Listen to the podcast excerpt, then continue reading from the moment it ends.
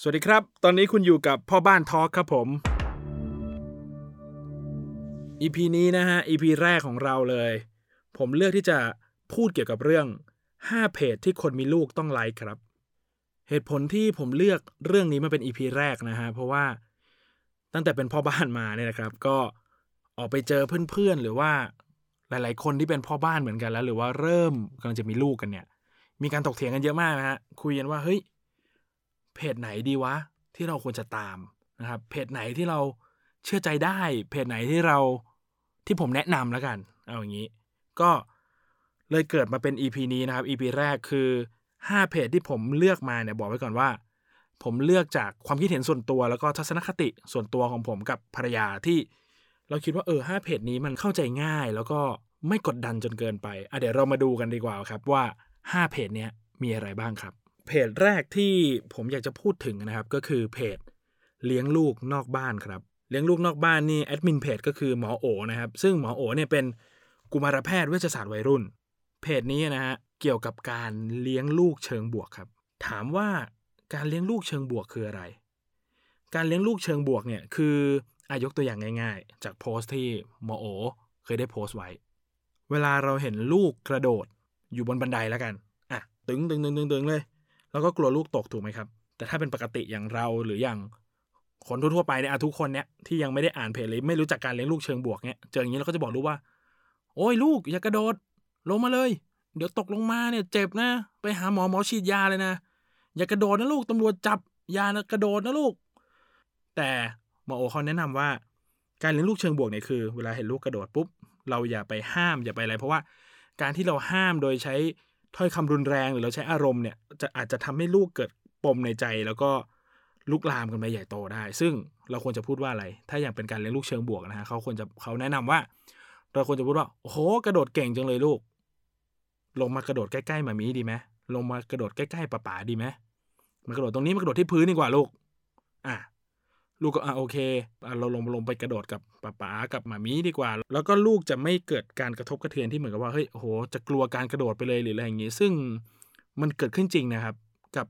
คำบางคำที่เราพูดไปเฉยๆเนี่ยแต่ว่าลูกเก็บเอาไปคิด เก็บเอาไปกลัวหรืออะไรอย่างงี้อะหลายคนคิดแล้ว โอ้โห ให้พูดกันอย่างนี้ตลอดเวลามันก็ยากเหมือนกันนะเนี่ยคือสิ่งที่ผมชอบในเพจหมอโอ คือมีโพสต์หนึ่งของหมอโอเนี่ยเขาลงไว้เป็น เหมือนการบ้านของลูกเขา ลูกคุณหมอโอ๊ตได้การบ้านว่าให้วาดรูปคุณแม่ แต่รูปคุณแม่รูปหมอโอ๊ตเนี่ยที่ลูกเขาวาดเนี่ยคือแบบน่าดุมากหมอโอเขาเลยชอบพูดตลอดตลอดนะ หลายโพสต์ของเขาที่เขาบอกว่า เนี่ยก็คือบางทีแม่ก็หลุดวีนเหมือนกัน แม่ก็พยายามอยู่เหมือนกัน ซึ่งมันทำให้ผมรู้สึกได้ว่าแบบ เออมันมันมันไม่เครียดนะ เราเราเข้าใจว่า เออ การที่จะพูดอย่างนี้ตลอดเวลาบางทีสมมติเราเราเครียดกันมาจากงานจากอะไรอย่างเงี้ย เรามาเจออย่างเงี้ยบางทีเราก็หลุดอะหมอเขาก็แสดงให้เห็นว่า เออฉันก็หลุดเหมือนกัน หมอก็หลุดเหมือนกันบางทีอะไรแบบเนี้ย แล้วก็หลาย ๆ เรื่องที่หมอเขาพูด หมอเขาโพสต์ลงไป ผมคิดว่ามันทำให้เข้าใจง่ายก็อะเป็นเพจแรกที่ผมแนะนำเอามาดูเพจที่สองกันครับ เพจที่สองที่ผมแนะนำเนี่ยคือเลี้ยงลูกตามใจหมอแอดมินเพจคือหมอวินครับ หมอวินเป็นกุมารแพทย์เฉพาะทางด้านโลหิตวิทยาและมะเร็งในเด็ก จุดเด่นเลยนะครับ ของเลี้ยงลูกตามใจหมอเนี่ยหมอวิน โพสต์เขียนเรื่องได้สนุก มีอารมณ์ขันสอดแทรกมุกตลอดคือ อ่านแล้วไม่เครียดอะ่ะเหมือนผมเปิดมาก็คือผมอ่านได้ยาวๆเลยหมอวินโพสต์ ยาวขนาดไหน แต่เขาจะไม่ได้แบบซีเรียสมีศัพท์วิชาการมีอะไรอย่างนี้ก็คือ เขียนเล่าเรื่องในแต่ละในแต่ละวันหรือว่าในแต่ละ topic ที่เขารู้สึกแล้วเขาก็จะเขียนออกมาในในลักษณะของผมมองว่าเหมือนเป็นเป็นรุ่นพี่ที่สนิทหรืออะไรเงี้ยผมได้ผมได้ feel นะนะ ผมได้อารมณ์นั้น แล้วก็หมอวินเนี่ยครับเป็นหมอที่เขียนเรื่องนมแม่ได้เข้าใจง่ายปฏิบัติตามได้แล้วก็ไม่กดดัน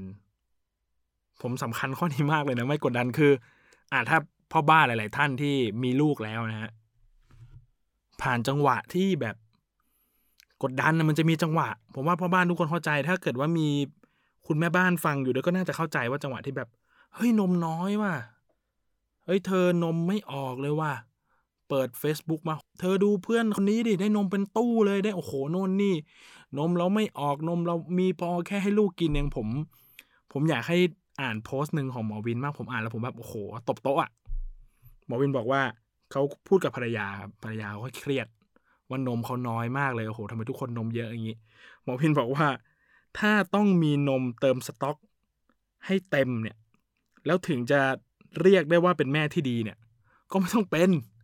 คือถ้ามันกดดันหรือมันต้องทำขนาดนั้นก็ไม่ต้องเป็น คือผมแบบโหผมอ่านผมเออไม่จริงมากอะแล้วคือ คือผมคิดว่าภรรยาเราอะแม่ของลูกอะแค่มีนมให้ลูกกินพออิ่ม ผมว่าก็คือ เท่แล้วหล่อแล้วอะผมว่าก็หล่อแล้วลูกมีกินทุกมื้อเลยกินอิ่มมีสต็อกบ้างเล็กน้อยอะไรเงี้ยผมว่าหล่อแล้วคือแบบ การเอานมมาสต็อกเป็นตู้ตู้ตู้คือถ้าคุณมีเนี่ยก็ดีผมก็ยินดีด้วยแต่ว่า บางครั้งเนี่ย การที่แบบประโคมกันอย่างเงี้ยมันทำให้แบบว่าโอ้โห คนเป็นคนที่มีนมน้อยมันกดดันเหมือนกันนะผมเลยแบบเออเฮ้ยหมอวินเข้าใจจริง ๆ ในในสิ่งที่เกิดขึ้นแล้วก็ไม่ฟอสไม่แบบโอ้โหกดดันว่าเอ้ยคุณต้องเอานมออกมาเยอะๆให้ลูกคุณกินนะลูกคุณกินแล้วโน่นนี่โน่นนี่แต่หมอวินพูดในหลักการความเป็นจริงและความเป็นไปได้ที่ว่าแต่ละคนโครงสร้างก็ไม่เหมือนกันอะไรแบบนี้ผม ผมชอบนั่นแหละ คือเป็นเป็นเหตุผลที่ผมแนะนำนะครับ เพจเลี้ยงลูกตามใจหมอเนาะแล้วก็มาถึงเพจที่สามครับ เพจที่สามเข็นเด็กขึ้นภูเขา อันนี้เป็นแอดมินเพจคือหมอมินบันเย็นครับ จิตแพทย์เด็กและวัยรุ่นเนาะเมื่อกี้สองเพจที่ผ่านมาเนี่ยเป็นกุมารแพทย์เนาะแล้วก็พอเพจที่สามนี่ปุ๊บหมอมินบันเย็นเป็นจิตแพทย์เด็กและวัยรุ่นแหละคือ ผมคิดว่าด้วยความที่พอแอดมินเพจเป็นจิตแพทย์ปุ๊บผมคิดว่าเนื้อหามันจะเปลี่ยนไปแล้ว มันจะอยู่กับพฤติกรรมเด็ก สุขภาพจิตในเด็กการทำยังไงให้ก่อให้เกิดผลอย่างไร ผลบวกผลลบเราควรจะพยายามทำยังไง เพื่อไม่ให้เกิดปมในใจเด็กหรือว่า เพิ่มความเข้าใจมากขึ้นว่าเฮ้ยลูกเราทำสิ่งนี้ เพราะอะไร ไม่ใช่ว่าเราแบบคูอย่างเดียวตีอย่างเดียวดุเฮ้ยเราเฮ้ยต้องอย่างนี้เลยต้องอย่างนี้ต้องอย่างนี้แต่ว่า เพจเข็นเด็กขึ้นภูเขาเนี่ยพยายามทำให้เราเข้าใจถึงพฤติกรรมที่เกิดขึ้น ซึ่ง อีกจุดหนึ่งที่เป็นจุดเด่นของหมอมินนะครับ แล้วผมชอบมากภรรยาผมก็ชอบมากคือ หมอมินเขียนรีวิวซีรีส์เก่งมาก ไม่ได้รีวิวซีรีส์ดิเรียกว่าอะไรดีอ่ายกเคสตัวอย่างของซีรีส์มาอธิบายให้เข้าใจ เรื่องที่แบบดัง ๆ อยู่ในกระแสตอนนี้หมอมินสามารถที่จะมาตีแผ่แล้วก็อธิบายได้ว่า เออ คนนี้เขาเป็นอย่างนี้เพราะอะไร คุณพ่อคุณแม่ในเรื่องอะนะเขาทำอย่างนี้ เหตุเป็นอย่างนี้ผลเป็นอย่างนี้การกระทำเลยเป็นอย่างนี้แล้วโดยที่ไม่ได้ใช้ศัพท์วิชาการจ๋าจนเกินไป ซึ่งผมอ่านแล้วผมเออมันทำให้เราเข้าใจได้มากขึ้นว่าเฮ้ยลูกเราเป็นแบบนี้ เหตุผลมันมาจากตอนไหน เราทำอะไรวิธีแก้อย่างไรนั่นแหละครับ อย่างที่ผมพูดไปการเอาซีรีส์มาผูกเนี่ยซีรีส์ดัง ๆ เนี่ยมันโอ้ผมว่ามันช่วยได้เยอะนะนี่เหมือนกับเราเราดูเพราะเราดูซีรีส์มาแล้วรอบหนึ่งถูกปะเหมือนเราดู case study นี้มาแล้วอะ แล้วพอหมอวินยกมาพูดถึงมันบอกโอ้โหมันอ๋อมันอย่างนี้แล้ว แล้วบางครั้งลูกเรา หรือคนใกล้ตัวเรามีพฤติกรรมอย่างเงี้ยมันทำให้เราบอกอ๋ออ๋ออ๋อมันอย่างนี้นี่เองเราป้องกันอย่างไรเราอะไรอย่างไงมันเป็นอย่างนี้นี่เอง แบบนี้ประมาณนี้อ่าเรามาถึงเพจที่4นะครับ ก็เพจนี้เนี่ยหลายๆ คนคุ้นชื่อมากเห็นชื่อเต็มเลยตามร้านหนังสือต่างๆนะครับ ก็คือเพจนายแพทย์ประเสริฐผลิตผลการพิมพ์ครับ เพจนี้เนี่ยบ้านผมยกให้เป็นไบเบิลของการเลี้ยงลูกเลยนะคือ จริง ๆ เนี่ยคุณตาหมอเนี่ยคือลูกเพจเขาเรียกกันคุณตาหมอนะครับ เป็นจิตแพทย์วัยรุ่นซึ่งได้มาทำงานเเหมือนกับสำหรับเด็กเนี่ยอยู่ช่วงระยะเวลาหนึ่งก็เลยมีความรู้ที่จะถ่ายทอดในเรื่องเด็กหรือพฤติกรรมของเด็กเนี่ยได้เยอะ ซึ่งผมคิดว่าด้วยคุณตาหมอเนี่ยเป็นจิตแพทย์วัยรุ่นก็เลยทำให้เหมือนกับว่า สามารถที่จะโยงกลับมาได้ว่า เอ้ยวัยรุ่นเป็นแบบเนี้ยในตอนเด็กเขาได้รับผลกระทบอะไรมาเลยทำให้เกิดพฤติกรรมอย่างนี้ในตอนวัยรุ่น ซึ่ง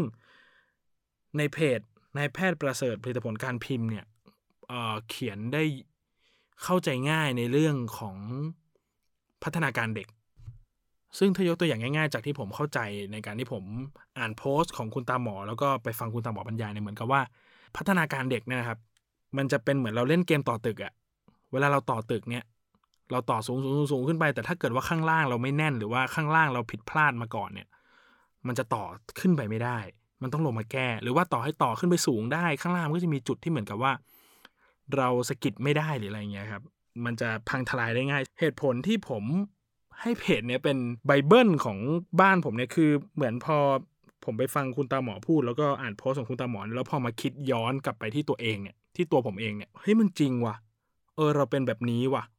อ๋อเราเป็นแบบนี้เพราะสิ่งนี้เพราะก่อนหน้านี้เราเราเราเราเจออะไรแบบนี้ ซึ่งมันเป๊ะมากในในในหลาย ๆ จุด มันทำให้ผมคิดว่า เออ ควรจะมีแนวทางในการดูแลพัฒนาการลูกอย่างไร คุณตาหมอเนี่ยครับ จะเน้นอยู่สองเรื่องหลักๆ คือเรื่องแรกคือเรื่อง EF หลาย ๆ คนเห็นอยู่แล้วในตาม ร้านหนังสือต่างๆ เวลาแปะว่าเอ้ยนี่นายแพทย์ประเสริฐแนะนำเด่นเรื่อง EF ครับ เอาไปอ่านลูกคุณมี EF แน่นอน EF คืออะไร EF คืออถ้าอธิบายในภาษาที่เข้าใจง่ายๆคือว่าความสามารถในการควบคุมตนเองในทำสิ่งที่ไม่ชอบอะให้ไปถึงเป้าหมาย เช่นเหมือนกับว่า พรุ่งนี้มีสอบ วันนี้เราเราเราปิดเกมแล้วเรามาอ่านหนังสือได้ไหม ถ้าเราทำได้นั่นคือเรามี EF แต่ผม EF ค่อนข้างต่ำนะ อันนี้คือ EF เนาะ เอ่ออีกจุดหนึ่งที่คุณตาหมอเน้นก็คือว่าพัฒนาการของเด็กอะครับ ถ้าอธิบายในภาษาที่เข้าใจง่ายเนี่ยคือมันจะมีช่วงเวลาที่เราย้อนกลับไม่ได้ คือสมมุติว่าเด็กต้องการสิ่งนี้ในเวลานี้เนี่ย แล้วเราไม่ได้ให้เขาอะมันย้อนกลับมาไม่ได้จริงๆนะเหมือนกับแบบมันเลยไปแล้วอะแล้วมันจะทำให้เหมือนกับตึกเขาไม่มั่นคงอะหรือถ้าการย้อนมาคือ ใช้เวลาเยอะมาก มันจะมีคำหนึ่งที่คุณตาหมอพูดบ่อย ๆ คือสามปีเนี่ยสามปีแรกเนี่ย ใช้เวลากับลูกให้มากที่สุด แล้วอีกสิบปีนี่ยคุณจะสบาย ลูกคุณจะเชื่อฟังคุณอะไรแบบนี้ซึ่งมันก็จะไปโยงกับอีกหนึ่งคำพูดที่คุณตาหมอพูดบ่อยมาก ๆ ในเพจนะครับก็คือ พ่อแม่ที่มีอยู่จริง พ่อแม่ที่มีอยู่จริงคืออะไรก็คือเอเวลาเราพูดอะไร แล้วลูกฟังเราหรือเวลาลูกจะทำอะไร แล้วลูกคิดถึงเรา เรามีอยู่จริงอะในตัวลูกในใจลูกเขาบอกว่าถ้าสามปีแรกเนี่ยเราให้เวลากับลูกแล้วเรา สร้างพ่อแม่ที่มีอยู่จริงในในตัวลูกได้เนี่ย มันจะทำให้สิบปีที่เหลือในเราสบาย คือ เห็นชัดที่สุดคือ เราพูดแล้วลูกฟังลูกทำตาม หรือถ้าในทางที่คุณตาหมอพูดบ่อย ๆ คือเวลาที่ลูกเป็นวัยรุ่นแล้วครับ เวลาที่ลูกห่างจากอ้อมอกเราไปแล้วเนี่ย ถ้าพ่อแม่ที่มีอยู่จริง เวลาลูกเราจะทำอะไรที่ที่ไม่ดีหรือว่าอะไรเงี้ยเขาจะคิดถึงเราขึ้นมาก่อน เหมือนกับว่าเขาจะ หยิบแก้วเหล้าขึ้นมาแก้วแรกหรือว่าจุดบุหรี่ตัวแรกอะไรเงี้ย ถ้าพ่อแม่ที่มีอยู่จริงมันจะแวบขึ้นมาเลยนะ ซึ่งอันเนี้ยเป็นอีกหนึ่งจุดนะที่ ที่ผมย้อนกลับมาคิดกับตัวเองแล้วก็คุยกับเพื่อนๆหลาย ๆ คนเนี่ยมันมันจริงนะ ลูกที่ได้ใช้เวลากับพ่อแม่เนี่ย เวลาเขาจะทำอะไรไม่ดีหรือว่า เขาจะทำอะไรที่มาขัดกับสิ่งที่พ่อแม่สอน พ่อแม่เขาจะแวบขึ้นมาจริง ๆ นะแล้วผมคิดว่ามันเออมันใช่ผมก็เลย อยากจะแนะนำแล้วก็อีกหนึ่งอย่างที่ทำให้ผมชอบเพจของนายแพทย์ประเสริฐผลิตผลการพิมพ์เนี่ยคือเคสตัดดี้เยอะมาก คือวันเนี้ยนะผมวันที่ผมอัดพอดแคสต์เนี่ยเคสที่อาจารย์หมอตอบอะ Q&A อะเป็นข้อที่พันกว่าแล้วอะเพื่อนเพื่อลองคิดดูว่าในพันกว่าเคสมันต้องมีตรงกับเราบ้างอะ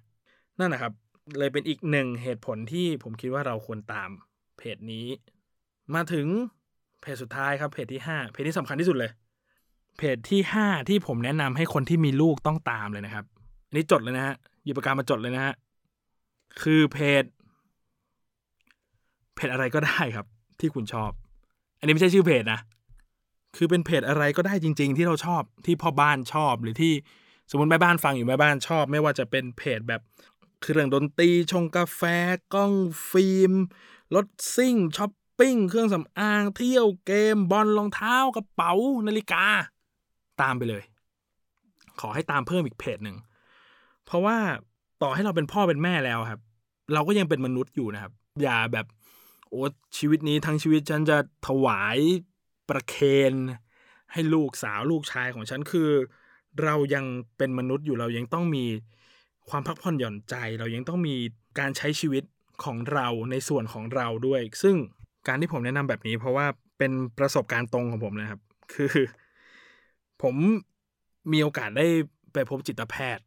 ในจังหวะที่ผมเริ่มที่จะเป็นพ่อคนแล้วผมคิดว่าแบบ โอ้โห จะมีลูกแล้วเว้ย ผมต้องแบบ เฮ้ยโอ้โหต้อง productive ตลอดเวลาเลย แบบโอ้โหทำโน่นทำนี่เฮ้ยมีเวลาว่างเราหาความรู้อ่านเข้าตัวเราหาทางธุรกิจใหม่ได้เฮ้ยเราทำอะไรเราจะหาเงินให้ได้เพิ่มอีกลูกเราต้องสบาย ต้องเป็นพ่อที่โอ้โหเพอร์เฟกอ่านโน่นอ่านนี่ ผมปิ้นบทความมาอ่านซื้อหนังสือมาอ่าน จนวันที่ผมมีโอกาสได้ไปพบจิตแพทย์ ถ้ามีโอกาสผมจะเล่ารายละเอียดให้ฟังละกัน คือหลักๆเนี่ยคือผมได้ไปพบจิตแพทย์แล้วผมแบบผมได้คุยอยู่ๆมันก็แบบคลิกปล่อยไปเองผมแบบ คุณหมอครับผมเหนื่อย ผมแบบผมโคตรเหนื่อย ผมคิดถึงแต่ลูก ผมคิดถึงแต่ภรรยาโน่นนี่อะไรอย่างเงี้ย คุณหมอบอกว่าเฮ้ย คุณพ่อต้องใจเย็นๆนะ คุณพ่อได้แบบมีเวลาของตัวเองอะครั้งสุดท้ายเมื่อไหร่ผมแบบจึกเลย เออว่ะ ผมแม่งคึกไปว่ะ เอาความรู้มาอีก เอาเลี้ยงลูกยังไงให้มันดีวะ เอามาอีกอ่านอ่านอ่านอ่านอ่านเหมือนแบบ จนเราไม่ได้ผ่อนคลายไม่ได้พักผ่อนนั่นแหละ เป็นสิ่งที่ผมอยากจะบอกทุกคนว่า ผมขอเลยเพจที่ห้าเนี่ยคุณตามเสร็จสี่เพจแล้วคุณอย่าลืมเพจที่ห้าคือ อะไรก็ได้ที่คุณชอบที่คุณยังจะได้อ่าน แล้วก็เป็นตัวของตัวเอง อะไรก็ตาม แนะนำว่าให้ตาม เพิ่มอีกหนึ่งเพจนะอะบางคนมีเยอะอยู่แล้วผมขอแนะนำให้ตามเพิ่มอีกหนึ่งเพจแล้วเอาไว้เป็นจุดที่เราเป็นตัวของตัวเองผ่อนคลายบ้างนะครับ แล้วก็ถ้าเล่าต่อเนี่ยมันจะยาว เอาเป็นว่า EP หน้านะครับ เดี๋ยวเราจะมาคุยกันเรื่องนี้ดีกว่า กับดักของพ่อบ้านมือใหม่ อะไรคือกับดักของพ่อบ้านมือใหม่ กับดักที่จะดึงเราแบบลงหลุมไปเลยอะ่ะ เดี๋ยว EP หน้าเรามาคุยกัน ขอบคุณทุกคนนะครับ ที่ฟัง EP นี้มาด้วยกัน แล้วก็ถ้าชอบนะครับ กด follow กด subscribe ไว้นะครับ จะได้มีเวลามี EP ใหม่ๆเนี่ย จะได้มาฟังมาคุยกัน เนาะแล้วก็ใครอยากให้ผมพูดถึงเรื่องอะไร หรือว่าอยากคุยเรื่องอะไรหรืออะไรที่ผมพอจะแนะนำได้ก็คอมเมนต์ไว้ได้เลยนะครับ ข้างล่างนี้ เนาะโอเค ขอบคุณครับที่อยู่กับพ่อบ้านทอล์กมานะครับ EP แรกนี้จบลงโดยสมบูรณ์แล้วครับ ขอบคุณมากครับผม สวัสดีครับ